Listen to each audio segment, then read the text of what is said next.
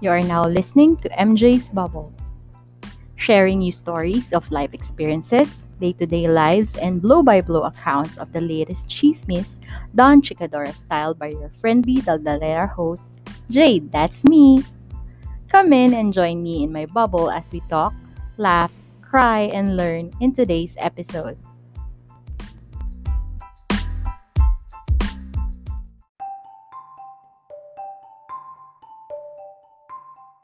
Recording in 3, 2, 1. Hello everyone. Hello Bubble Mates. Welcome to episode 77 of MJ's Bubble. My name is Jade and I'm your friendly Daldalera host. And as always, I hope you are okay wherever you are in the world. Kumusta kayong lahat? Natapos ba lahat ng errands? Nakapagpahinga ba? Nakatapos ba ng series over the weekend? I hope nagawa nyo yung mga bagay na dapat ninyong gawin in a way na makapagpasaya sa inyo. Limbawa, ako, kaligayahan ko yung wala akong natirang labada. So, ginawa ko, naglaba ako manually kahapon. Ganon. so, isa din sa mga kaligayahan ko is pera. yes. Bilang self-confess na mukhang pera, masaya ako to have money and make it work for me. Ipokrita ako kung sasabihin ko na at one, not one time eh sumamba ako sa pera wherein being the laylayaner that I am, majority of my decisions come from a place na kung saan nagkaroon ako ng saan, kung saan ako magkakaroon ng mas maraming pera. So, nasabi ko naman before na I've been in survival mode since time immemorial and ngayon, ngayon lang tayo nakakaluwag. So, ano ba yung natutunan kong pera hacks over the years? So, ito yung magiging point of discussion natin. So, yung mga pera hacks na uh, di-discuss ko, it's either how to save uh, on ex- on your expenses or how to yung actually save money kasi magtatabi ka na. So, i-divide ko na lang yung yung hacks or yung trick tips per category. So, number one category is groceries. So, i-apply nyo na lang pala to ha, kung saan, ano yung applicable sa inyo. Kasi baka mamaya, I'm coming from a place na baka marami akong, baga yung ta- ako, kaya kong gawin yon pero kayo hindi. So, apply nyo na lang yung ano yung applicable sa inyo. So, number one nga is groceries. For me, nagwo-work yung buying more. So, mas nakakasave ako. So, napansin kasi namin dati nung um, nung nandun pa kami sa survival mode bumibili lang kami ng enough na gagastusin namin or makakonsumo namin for the week since ilan lang kami. Nung nag-start kami ni husband, dalawa lang kami plus yung si mother-in-law at saka si brother-in-law plus yung baby. So, kung ano lang yun, sapat lang sa amin. Pero, habang lumalaki yung pamilya, mas lumalaki yung konsumo namin and hindi pwede yung sapat-sapat kasi hindi ko naman makokontrol kung ano yung portion nung ginamit nung, di ba, unang-una ako, pag mahaba ang buhok ko at bilang makapal ang buhok ko, marami akong konsumo. Alam nga namang i-expect ko yun dun sa lahat. Tapos yung iba, may naglalaro pa ng sabon, may naglalaro pa ng shampoo. So, hindi ko na maano. So, ang ginagawa ko, ine-estimate ko yung um, konsumo ko yung konsumo namin for nag-aano, a-allocate na ako for 2 weeks. Yun yung binibili ko. Uh, kasi, that way, hindi kami nabibitin para bumili pa kami sa kasi pag nabitin ka ang magiging ano niyan bibili ka dun sa sari-sari store eh di ba mas mura kasi kapag doon ka na sa source bumili sa grocery kapag sa sari-sari store kasi meron mga around 2 pesos na difference dun sa binibili mo sa per piece. Diba? Sayang din. Which is maintindihan mo naman yung sari-sari store kasi syempre nag-tricycle sila. Ayun. Tapos kailangan malakihan yung gastos nila bago sila makapamili ulit. So, yun. Gets ko naman yun. So, sa akin mas tipid. Di baling sumobra for me. Para sa akin kasi, para hindi nabibitin. Uh, it's a, it also goes for yung mga sabon, like uh, panglaba, like yung dishwashing paste, ano pa, ay, dishwashing paste, dishwashing liquid, yung mga bleach, like the Zonrox and everything, yung fabric conditioner, uh, I also buy in bulk yung mga, yung mga in threes na mga sabon na pangligo. Pati yung mga toothbrush na in twos, yung, yung double pack, yung dalawang karton siya na magkadikit. Ganon. For me, pag kinompute mo kasi yon yung price ng dalawang yon makakatipid ka ng around 20 to 30 pesos or minsan pa nga 50 pesos as compared pag binili mo siya per piece. So, yun. For me, uh, that's a way of saving money. So, another um, ano way to save money on groceries is to is the use of your um, SMAC or SM Advantage card or your Pure Gold card. Or kung ano man, SNR card, uh, Landers card, ano pa ba, Robinson's uh, Rewards card. Basta nag-acquire siya ng points. Kasi bakit? Kasi uh, more most of the membership cards ngayon, tsaka yung points gar- garnering cards, yung points niya is equivalent to the peso value. Halimbawa, um, si SMAC, pag nag-earn siya, parang sa 200 pesos na purchase mo, nag-earn ka ng piso. So, yung piso na yon pwede mong ipangbayad dun sa binili mo. So, halimbawa, uh, ngayon, teka, wala yung app ko, 360 pesos ang ano, ang laman nung smack ko, yung na-earn ko ng points, yung 360 pesos na yon pwedeng ipangbayad ko na sa groceries. Pwede ring, halimbawa, i, halimbawa, ang bill ko is 600 pesos, then meron akong 360 pesos, pwede ko na kasing iawas yun dun sa bill ko. Tapos, what, the difference na lang, yun na lang i-cash out ko. So, yun. Tapos, yun nga, tapos kasi, uh, sa SM Advantage card, kapag nakapag-spend ka na ng around 150,000 uh, in a year, you will then be upgraded to SM Prestige. Tapos itong SM Prestige na to, you will be enjoying a lot of perks like una, meron kang access dun sa lounge. So if ever napagod kang kamo mall, meron pwede kang magpahinga sa mas maganda, mas komportabling place. So better 'yun kung medyo napagod ka na. Um, tapos dun sa lounge na yon alam ko may may preferred na Wi-Fi air ano, may Wi-Fi connection kapag prestige. Tapos meron kang welcome drink, pwede kang magkape, pwede kaya ta mag-iced tea, parang ganun. Yun, hindi pa ako nakakarating doon kasi tanga ako eh. Nahati ko yung purchases ko dati between Pure Gold and SM kasi dati, kasi totoo naman, mas mura naman talaga yung Pure Gold. Kaso nga lang, nung nakita ko yung advantages ng SMAC, SMAC Prestige, yan, eto na, puro na ako SM. So, sana maabot ko yung SMAC Prestige na ano, tier. Charot. Anyway, so yon So, yon acquire and use your points. Tapos, yun nga, pangalawa, sinasabi ko na kanina yung promo packs. Kasi yung mga triple pack, yung mga, uh, let's say, mga safeguard, yung mga Dove, yung mga mga conditioner, yung ano, pag kinompute mo yan, ang laki doon ng difference pag binili, binili mo siya on a per, per piece level. Pero, syempre, gagawin mo to kapag may extra ka. Hindi yung sakto-sakto lang ang pera mo, pipilitin mong ano. So, syempre, di ba, kung whatever, uh, whatever is applicable sa'yo. So, sabi ko nga, di ba, kapag hindi pa kaya, mamaluktot muna. Pag, ano, pag pwede nang umunat at mahaba na yung, mahaba na yung kumot, pwede nang magunat So, yun. Pag dumating ka na sa point na nakaunat ka na at meron ka ng extra, simulan mo yan sa mga maliliit na bagay. Let's say, mga toothpaste, sa mga shampoo, sa mga sabon, makikita mo yung difference. Ang laki nung itatawid nung pasapos 10-10 piso pa 20-20 pesos. Masasanay ka dyan. Marirealize mo ng mga limang piso, laking bagay pala niyan pag natitip, makikita mo natitipid mo. So, yun. Tapos ito, since, ayan na, nakapag-grocery ka na, no? Ang ginagawa ko to, first in, first out.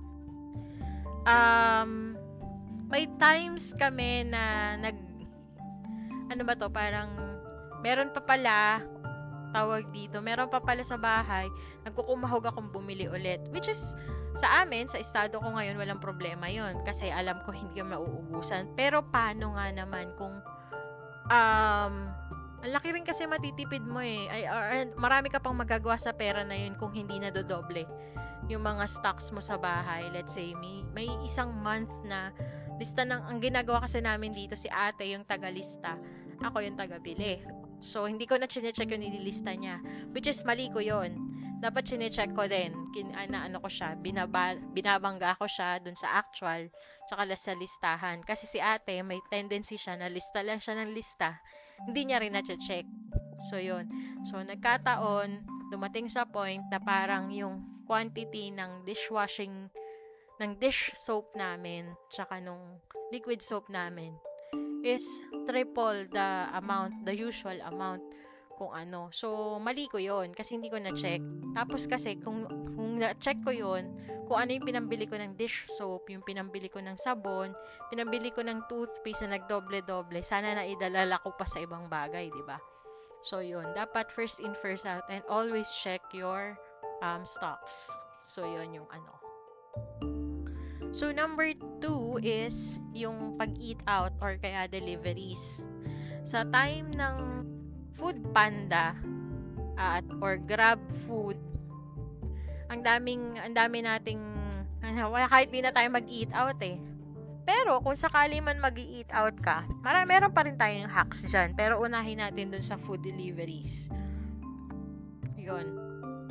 Ang suggestion ko, mag-ano kayo, kung, kung kaya, kasi yung sa Food Panda, yung Pro, yung Pro subscription niya, kung ima-monthly mo lang siya, naka-monthly lang, 50, 50 pesos yon per month. Kung magbabayad ka lang siya, renewable siya monthly, di ba? Eh, yung savings, yung, yung 50 pesos na yon savings mo na yon parang isang one time one transaction savings mo yun kapag ano nakita mo yung discounts ng pro subscription as compared dun sa, let's say, sa isang food panda, may kailangan ka na, may ilalagay ka na parang code, voucher code, let's say, 100 pesos off, 30 pesos off. Kasi sa pro subscription, hindi ko sinasabing gawin nyo to, pero it's kinukwento ko lang. On top of the voucher code, meron na siyang naka-automatic kapag naka-pro ka let's say, halimbawa, meron, ito ah, magte-test ako dito sa uh, Food Panda. Halimbawa, uh, today, uh, March 6 or Manic Monday, ang tawag nung ano. So, meron kang voucher code na, uh, or let's say, merong automatic na ano, na, na discount for Manic Monday na 10%. Kapag naka-pro ka, may additional ka pang 10% on top of the 10%. So, additional, di- ano yun, additional discount yun. So, nakatipid ka. So, yun yung ano ko. Kasi isipin mo isang transaction na ganun. What more kung madalas kang mag-food panda? So, ang dami mong savings. Tapos, si food panda kasi ginagawa niya, uh, meron siyang summary at the end of the month kung magkano yung na, ano mo, na, na save mo using uh, the pro subscription. So, yun. So, ito, delivery pa lang. I would suggest also, kung malapit lang naman yung store, or kung may bike ka, you use pick up. So, yun. Or kung nandyan naman, malapit lang yung restaurant, kung hindi ka naman kakain dun sa ano, hindi ka naman kakain dun sa restaurant, gamitin mo yung pick up option. Kasi, yung pick up alone, meron na siyang discount. Tapos, naka-pro ka pa, meron pa siyang additional discount. Tapos may voucher code pa siya for that day or meron siyang promo for that day. Meron pang additional discount. So, 'di ba? Sobrang mura na siya. Minsan talaga nag pag nagpi-pick up ako kasi unang-una COVID, 'di ba? COVID ng COVID. Halos lahat pick up or delivery. Ang laki nung natitipid ko talaga kasi minsan 50 pesos difference pag pick up tsaka kaya yung as compared pag nandun ka sa POS ng store. Or dun pag nakikita mo yung price list dun sa store. Or even sa fast food. Ganun. So yun. Uh, yun. Sa panahon ng food panda at um, tawag dito. Yun nga grab food. Iano ninyo yung kung may kung may extra yung ano yung pro option or yung pro membership. Okay yun. Sobrang sulit nun So, nabanggit ko kanina yung fast food. Do you know na meron silang mga kanya-kanyang app na? Kasi ayaw nila magpatalo sa Food Panda at sa Grab. So, ang gamit na gamit ko sa ganito is the McDonald's app. So, dyan ako nakakakain ng 2-piece chicken. ba ang normal 2-piece chicken with rice na a la carte is around 180 pesos. Sa McDonald's app, sa McDonald's app, nakakakain ako ng 2-piece chicken with rice. Syempre, pinamimigay ko yung rice.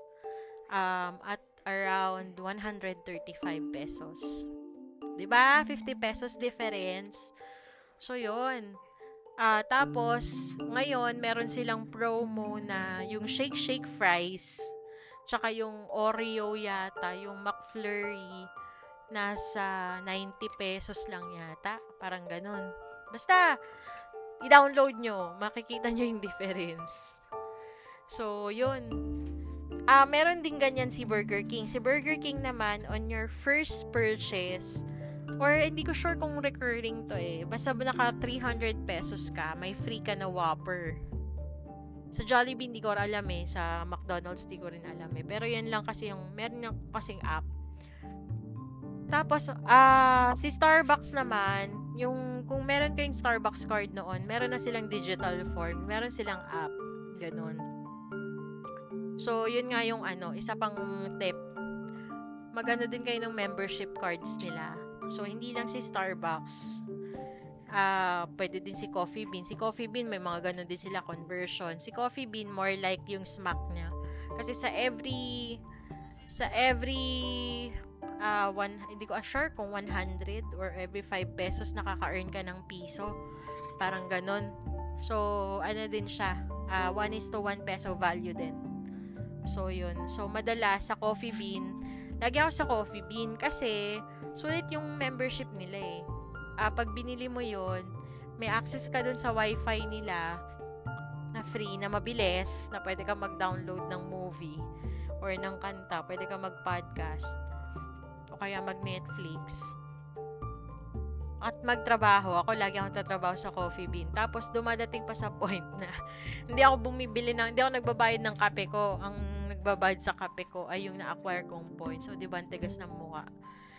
So, tapos makikicharge pa ako doon. Kasi doon nga ako nagtatrabaho. Tigas talaga ng mukha, pero wala. Pinatigas ng panahon yung mukha ko kasi uh, as sales, mas maraming time kasi na nasa labas ako eh. And Since kung ano, kapag may kailangan akong tapusin na magagawa naman sa computer with the use of the internet, may dala akong laptop. So, doon ako nagtatrabaho. So, full battle gear ako madalas. Dala ko yung laptop ko, may dala akong mouse, may dala akong charger, minsan may dala akong dokumento, doon ako nag-e-encode. Minsan may dala din akong headset, doon ako nagko-calls. O kaya doon ako nagpa-podcast. so, yun. Uh, sa Starbucks, madalang kong gawin yun. Ginagawa ko lang yun pag sobrang puno ng coffee bean at wala, hindi available yung area na may saksakan. So, yun. Ano pa ba? So, yun. Um, isa pang feature ng, ano, ng Food Panda. Ma, ma-Food Panda kasi ako eh. Yung bawat transaction mo, whether pro ka or um, regular subscriber, nag-earn siya ng points nag-earn siya ng points. Tapos, those points, pwede mong in-exchange of a voucher. Tapos, magiging discount voucher siya. So, gamitin nyo yon So, explore nyo yung mga app nyo kasi sayang yun eh. So, sa delivery naman, siguro kung halimbawa, kung may mabubudol kang bumili ng ganitong papadeliver, i-ano mo, ibudulin mo yung mga office mates mo para yung delivery app pwede nyong paghatian. O kaya, merong, halimbawa, merong kasing ganito eh, na pag na-reach ninyo yung certain amount of purchase, nagpe-free delivery na. So, yun. Budulan lang yan ka. Pagalingan lang ang budol yan. You make budol to buy more, you buy more to save more. Charot. Anyway. so, yan. Moving on. Pangatlo naman ay yung uh, sa mga bakasyon tsaka staycation. Ito, ito, ito, ito talaga. Pagalingan ng diskarte to tsaka pagalingan maging abangers. Kasi mahal magbakasyon. Hindi ka hindi na uso hindi na kasi nangyayari yung dating ano eh, yung dating 2000 lang makakarating ka na ng Japan. medyo medyo hindi yata nangyayari na yun. Pero Sa mga umabot doon, thank you. Ano, eh, congratulations ah. Pero sana sana na, na-avail ko 'yan. Pero dumating ako sa point na ang pamasahe sa Boracay ay 800 lang one way. Na na-enjoy namin ni husband 'yon way back 2019. So 'yun. So, yun nga. Uh, in short, hindi mura magbakasyon kasi unang-unang ka-consider mo airfare, lalo kung ma-airfare ka, kung mahilig ka magpunta sa lugar na kailangang i-reach ng um, tawag dito ng eroplano. Um, pangalawa, hindi mura ang hotel. Pangatlo, kung meron pang mga land transfers dun sa area, hindi rin mura yon So, dapat talaga naka-plot. Naka-plot yon So, kapag magaganon ka, dapat a year ahead. Lalo kung wala kang ano, wala kang travel budget na pa na ano. So, ginagawa namin, ito yung naging effective naming strategy. Yung naging effective namin strategy. Nagplano kami na mag-ipon dito sa ano, sa mga friends ko to sa Boracay. Ah. Kami yung mga tao na pare-pareho. Ito yung mga kasama ko sa yung ano, nakakatuwa kong mga friends. Kasama ko sila sa Boracay. So, ang strategy is mag-iipon kami for 10 months uh, from January to October. Kasi November kami lalakad. So, ang ginawa namin, nag-set kami ng amount. Every cut-off, ganito yung iipunin namin. So, uh, pos, by the time na enough na yung pera namin para makapag-book na ng airfare, magbo-book na kami. Tapos, pag enough na naman na yung sa hotel, magbubok na kami ng hotel. Tapos, nakaka-plot na rin doon. Nakapag-inquire-inquire na rin ako doon ng mga gagastusin in island like say land transfers, um, tawag dito activities, tapos na-set na rin yung budget for food, ganyan. So, dapat yon isulat mo muna rin lahat. Para alam ninyo kung magkano iipunin ninyo. So, yan na, di, ganyan-ganyan. Unang-una, dapat magaling ka mag-abang ng seat sale. Lagi yan kapag 1, 1, 2, 2, 3, 3, 4, 4, 5, 5. Meron yan. Tapos, lagi yan meron. Lagi ka mag-check kapag Martes at Miyerkules. Lagi yan meron after sweldo hindi yan, meron yan tumatapat ng sweldo. Meron din tumatapat ng 2 days after sweldo. So, dapat magaling kang tsumempo. Kaya kung may pera na kayo, may enough na kayong pera, ayun, dapat mag-ano ka na, on the, naka-crouch mode ka na, para magabang ng seat. Katulad nito, meron kaming uh, Palawan trip naka-book kami ng ano, naka-book kami ng Palawan trip na round trip ng 11 uh, nasa ano lang, nasa more or less 12,000 for 4 packs. O, oh, di ba? Saya, di ba? Iyon. So, yon. Tawag dito peak season pa. So, yun. Um, tawag dito. So, yun nga, seat sale.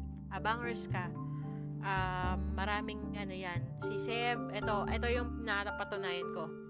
Si Seb, si AirAsia, si PAL, tsaka yung ibang local, ay yung ibang international flights, lagi silang may sale ng March. Kasi, for some reason, syempre, nag, ano na eh, uh, kick off na ng summer. Ayun. So, yun, dapat ano. Pero uh, kami kasi, as early as January, nakapag-book na kami. Kasi nga, parang, di ba, doon yung nagdi-deplete yung funds ng mga tao, ganyan, ganyan. So, yan yung medyo mababa yung demand. Laging nangyayari yun, napapansin ko yun. Kapag expected mo na depleted na yung from the holiday, holiday camerot yung mga tao, syempre, babagal yung spending niyan. Bababa din yung airfare. Napapansin ko yan So, doon ako tumutsyempo.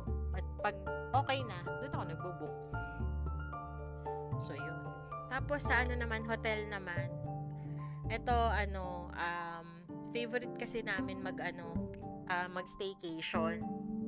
Uh, dito lang sa Manila, nakailang staycation na kami. Tapos, ang ginagawa ko, uh, bilang ganun nga yung kaligayahan ng pamilya ko, uh, nagpe-prepay ako ng ano, ng mga membership, ano, yung membership for a year. So, yan yung nangyari sa akin. So, kasi di ba, uh, kasi itong last week, nung EDSA Rev, uh, in celebration of my um, son's birthday, nag-request kasi siya ng beach. Eh, hello naman. Paano ko mag-beach ang laylayo? So, yun. Um, tawag dito. Ah, so, the closest thing to that, kasi feeling ko naman gusto niya lang lumangoy, is mag-hotel kami kasi may swimming pool. Uh, so yun, um, since meron nga akong prepaid na mga membership wherein yung stay namin na yun is um, parang 25% of the actual expenses lang yung binayaran namin. So, ayun, kailangan ko lang mag-set ng date. So, nakaset yung ano ko, nakaset kasi yung yung ano ko ng 25th kasi nga holiday yon So, ibig sabihin, walang review nun si husband sa, ano, sa review niya. Tapos, off niya kinabukasan. So, yon Tapos, ang magaling na presidente natin, minove yung holiday. So, parang medyo na problema ako. Hindi dahil sa rates, hindi dahil nakipagbardagulan ako. Dahil dun sa schedule, nung husband ko kasi supposedly wala siyang review dapat. So, ang ginawa niya, nag-absent siya sa review for that. Kasi nga, birthday ng anak. So, yun lang. Para ano. Pero yun nga, ang kagandahan kasi nun, sa mga ganon, yun nga, itignan mo yun, prepaid. Ang magkano ko lang binili yon yung for the good for one year yon So, na-issue sa sa akin ng February 2022 yung isang booklet na puro discounted na vouchers. You can use that for a year. So, ang expiry nun is February 2024. So, ibig sabihin nun, kapag type kong gamitin yun lahat, i-schedule ko lang, pwede akong pumunta ng Boracay, ng Iloilo, ng Cebu, pwede akong pumunta ng Binondo, pwede akong pumunta ng Pasay, pwede akong pumunta ng Richmond Hotel Eastwood, Richmond Hotel Ortigas. I-schedule ko lang, magagamit ko siya within a year until February 2024. So, ganun siya. Meron pang ang Tagaytay dun eh. So, yun. Um, discounted na siya. So, yun. Binayaran ko na siya. So, yun.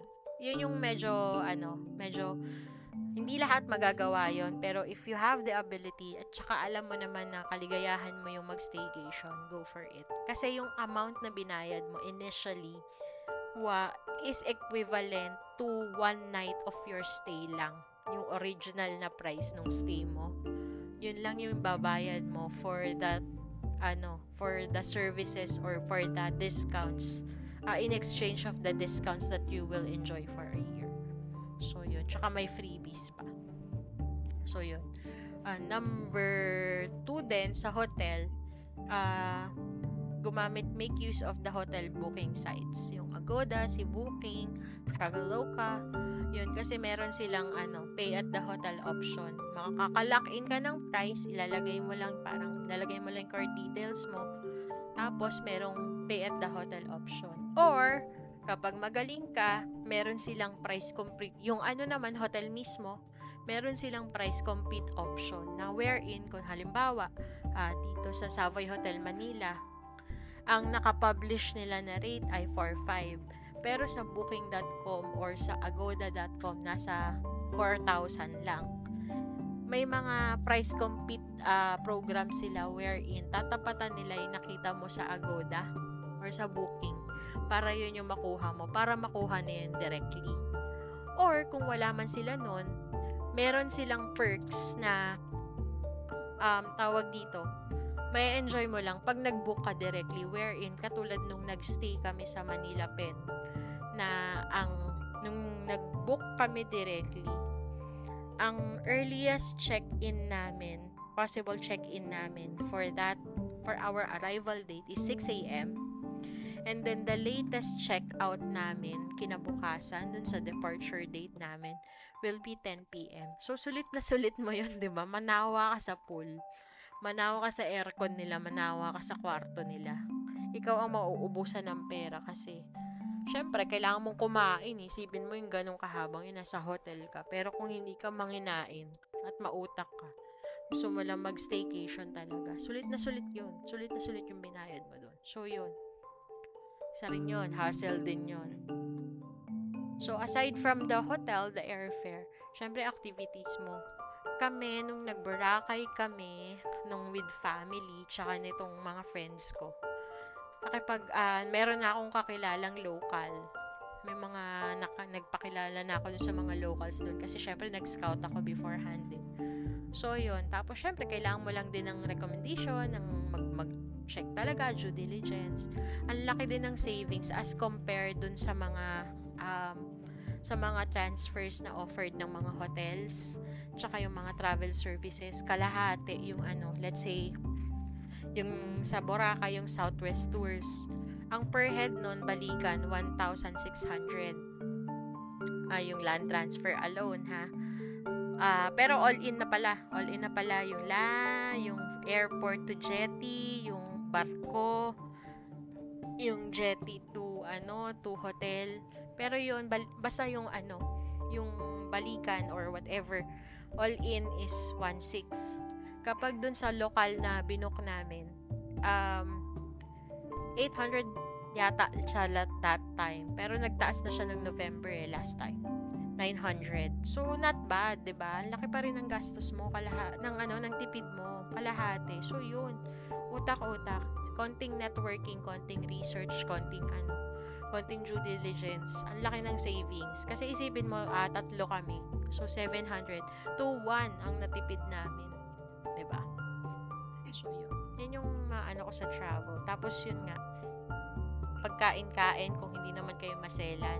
Ay, kung maselan kayo, magdala ka ng baon mo. Uh, ang pinaka-safe na baon ay cookies, uh, skyflakes, at saka oats. Yan ang pinaka-safe na baon. Pero kung hindi ka naman maselan, ayun, try mo yun. Go local. Yung local Or, may, syempre, sa fast food, yun naman yung pinaka-safe eh. Yun.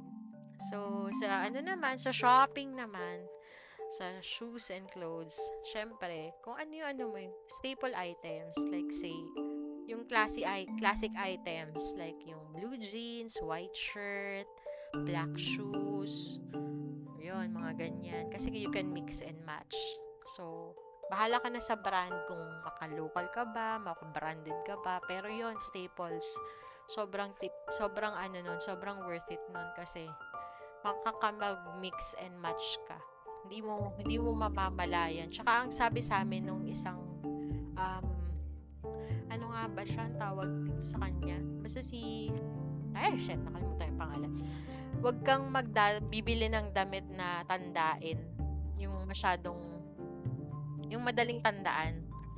Kasi, yun nga, madali kasi siyang tandaan eh. Dapat yung ano lang, yung madali siyang i-mix and match para, alam mo yun, para mukha kang maraming damit. Ayun. Or, kung hindi mo naman mapigilan na magbumili ng bumili, ayun, bumili ka off-season. Kasi syempre, 50, usually 50% off pag off-season. Or kaya, ako kasi hindi ako mahilig dum- sumabay sa trends.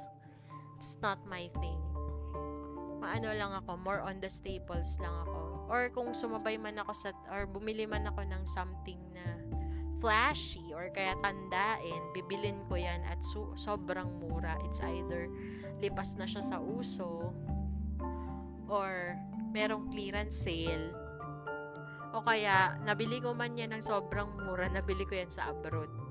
Let's say, or nagpasabay ako. Ganon.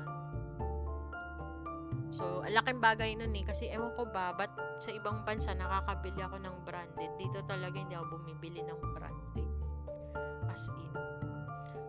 Yung mga casual, let's say shorts, let's say um, blouses. Hindi ako bibili niyan ng branded. Ang mahal dito eh. Ewan ko ba. Pero nakakabili ako sa ibang bansa. Charot. Ayun. Tapos ano, ito, um, pinagbabawal na technique buying local. Ako ito sobrang ano ko, nananangkilik talaga ako ng mga local ano, local producers. Hello Taytay, hello Laguna, hello Marikina talaga. Ang dami kong damit na binili gawa sa Taytay. Mga o ano ko, mga casual, mga meron akong mga pang-office. Meron din akong mga pang. Meron akong sapatos na pang nasa Marikina. Meron din akong mga um, office shoes na galing Laguna. So, yun. Tapos, last but not the least, kung talagang mabranded ka, try mo yung thrifting or ukay-ukay. Ito, walang ano ah, pero si Miss Tina Ryan, nag-uukay-ukay. So, yun. So, kung maano ka, makikita mo nga minsan yung iba dun, ano, um, ano may ano pa, hindi pa gamit, no? May tag pa. So, yun. Yun. So, ano, wag masyadong magastos. Dapat mas matalino ka kaysa sa pera mo, kaysa ikaw yung nauutakan ng pera mo. So, yun. So, number five, syempre dapat talagang magtitipid ka. Yung as in literal na magtitipid ka, hindi yung nakatipid ka lang, magtitipid ka. So, paano ka ba magtitipid? Unang-una, traditional banking. Paano ka ba mag-ipon? Mag-iipon ka sa bangko. Tapos, ang pinaka tawag doon, uh, ako, ito yung pinaka technique ko. I-treat mo yung ipon mo as expense. Kasi kung, for me ah, ito nag-work to sa akin. Kapag voluntary ka lang na, pag voluntary ka lang nag-iipon, ang iniisip mo, hindi ka, hindi ka obligado mag-ipon. Wherein, paano ko ginagawa yung treating the ipon as expense? Pinapa-auto debit ko yan So, tinatabi ko yun. Una-una, meron akong traditional banking. Uh, ito yung nasa Union Bank ko. Tawag dito. Nakaset, meron akong mga nakaset na goals dyan. Let's say, yung Christmas budget ko, yung pang iWatch ko, tapos tawag dito, yung pang vacation namin. Nakaset yung three goals na yan. Meron siyang time na kung kailan siya mag-auto-deduct. Usually, pagpatak ng sweldo, kinabukasan, kakagat na yan. So, mahirap na ako. So, yan. Ganun ko siya treat as expense. So, yan yung traditional bank ko. Pangalawa, yung digital banks like uh, GCash or Simb. Yung Simb, yung Maya, yung GoTime. Laki ng interest ng mga yan. So, kung mahilig kayo mag-ipon, kung magkano yung dapat yung ipunin or napag, pag napag desisyonan yung ipunin per cut-off, hindi naman kailangan malaki eh. Hindi ka naman kailangan magsimula ka sa 5,000 per cut-off eh. Kahit 1,000, 1,000 per cut-off lang. Pakikita mo na lang, malaki na yan. Tapos nag-earn yan ng 200, 300 per month. Yun. I, i ano nyo, i, tawag dito, i-grab ninyo yung opportunity na kumikita siya ng ganun. And another thing sa amin, kung meron kayong masasalihan na cooperative, ang laki din ng ano nun, ang laki din uh, tulong nun kasi yun nga, kung hindi kayo disiplinado at ayaw, hindi nag-work sa inyo, yung nakikita nyo yung savings nyo, mas maganda yun. Kasi hindi nyo siya nahahawakan, hindi nyo siya nakikita. Kasi wala sa inyo yung pera. Pero at the end of the saving period, like kami, nagsisimula kami ng December 15. Nagsimula kami December 15, 2022. Matatapos kami November 15 or November 30th yata. November 30th matatapos kami. So, mga first week ng December, binibigay yung pera plus interest or plus uh, earnings. So, as of last year, uh, kumita yung pera namin. Kasi sa akin uh, yung one account or one head is uh, 1,000 per cut off. So that's 24,000 plus yung kinita mo na dun sa last year 3,000 so 27,000 per account. Eh dalawang heads yun. So times 2 so yun. Ganun yung ganun yung naipon ko last year. And last but not the least pag-ibig MP2 ito ngayon ko lang to naiintindihan. Na kwento, marami na nagkwento nito sa akin way back 2019 pa. Tapos last year, kinuwento sa akin ng client ko, pag-ibig MP2, knowing na nakita niya na mahilig ako mag-ipon or kapareho kaming mukhang pera. So, yun. Ang pag-ibig MP2, kahit papano, malang, para siyang ano, para siyang yung traditional, traditional uh, saving. Uh, magsiset ka ng ano. Pero, with the, ano, uh, parang ang design niya yung uh, traditional saving ko, pero hindi siya nag-auto-deduct. Magbaga, ano ka, magbo-voluntary, ano ka. Pwede may option ka kasi, deduction sa salary deduction, or magwa one time, big time ka, or magma-monthly ka. So, yun. So, bahala ka kung kailan ka maglalagay. Ang minimum nun ay 500 pesos per month. Teka lang ha. Iaano ko tong dun sa uh, resource person natin, si Sir Patrick Tuason ng Pag-ibig Makati. So, at least 500 minimum deposit kada payment. Flexible siya kasi pwedeng religiously na monthly or pwedeng one time or pwedeng pwede rin kung kailan mo gusto mag-pay. So, ang dividend payout niya is uh, pre-pandemic, it's 6.9%. Ang average ng pandemic, mataas pa rin.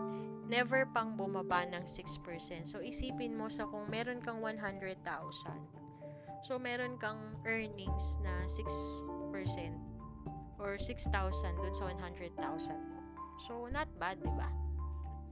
Kasi uh, every annually naman yun. So, yung pera mo na yun kasi nakalock in for 5 years. So, halimbawa, nag-start kang mag-ipon ngayon. So, hindi mo siya makukuha at ng kung kailan mo gusto. Nakalock in yan for 5 years. Tapos, di ba, nag-earn siya ng dividends every year. You also have the option kung kailan ka magka-cash out ng dividends. Kung annually ba or kapag natapos na yung lock-in period. So, yun. Maganda siyang long-term investment at maganda siya kung meron ka talagang ekstrang pera na hindi mo babalaking galawin. So, maganda siya. Lalagyan siya ng, let's say, kung meron kang mga long-term goals like pagkakaroon ng bahay or pagkakaroon ng kotse in the next 5 years or sasakyan in the next 5 years. So, yun. Yun lang muna. Kasi, dun sa dalating nating dalawang episode, uh, i-discuss natin paano mag-goal setting at ano yung guidelines sa pagkakaroon ng sariling bahay. So, we will be joined by two architects um, para dun sa structure, sa paano mag-discuss ng about sa structure, and one from, uh, we will also have a guest from the Pag-ibig Fund. Kung paano naman tayo, paano naman tayo matutulungan ng pag-ibig fund para ma-achieve yung ating dream na magkaroon ng sarili nating bahay. And to further discuss um, questions if you have questions on MP. So, yun. So, dahil medyo late na, tatapusin ko na to kasi kailangan maaga pa ako bukas kasi 'di ba may ongoing kasi kung wala kayo dito sa Pilipinas just to let you know meron kasing ongoing week long na nationwide na transport stra, ano, transportation strike dito sa Pilipinas and on top of that office pa ako and then may client meeting pa ako so prior to ending this episode uh, babatiin ko muna yung ating brother and sister podcasts uh, yan, sa ang ating senseis, machong chismisan, ng ating mga friends like si Architalk, si Zombie Text na sana mag-record na, si Semi Safe Space, salamat po sa guesting.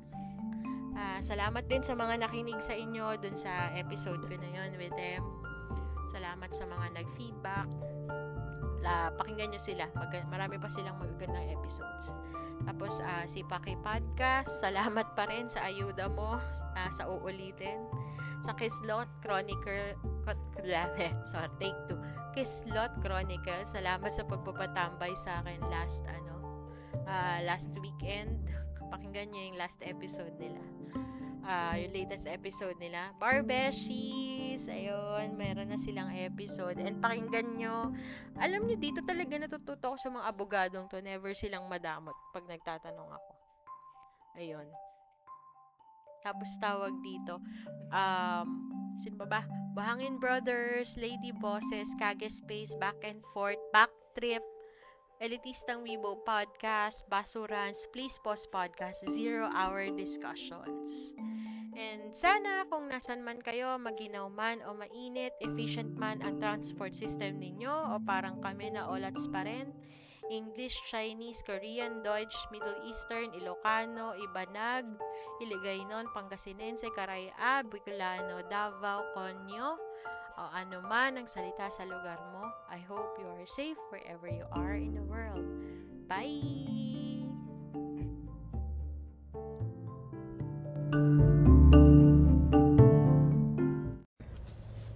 Bakit nga ba hari ng siomay ang siomay king? Dahil kumpara sa iba, lima ang isang order. Ang panglimang siomay ang nakakabusog. Kaya dito ka na, sa siomay king ang hari ng siomay.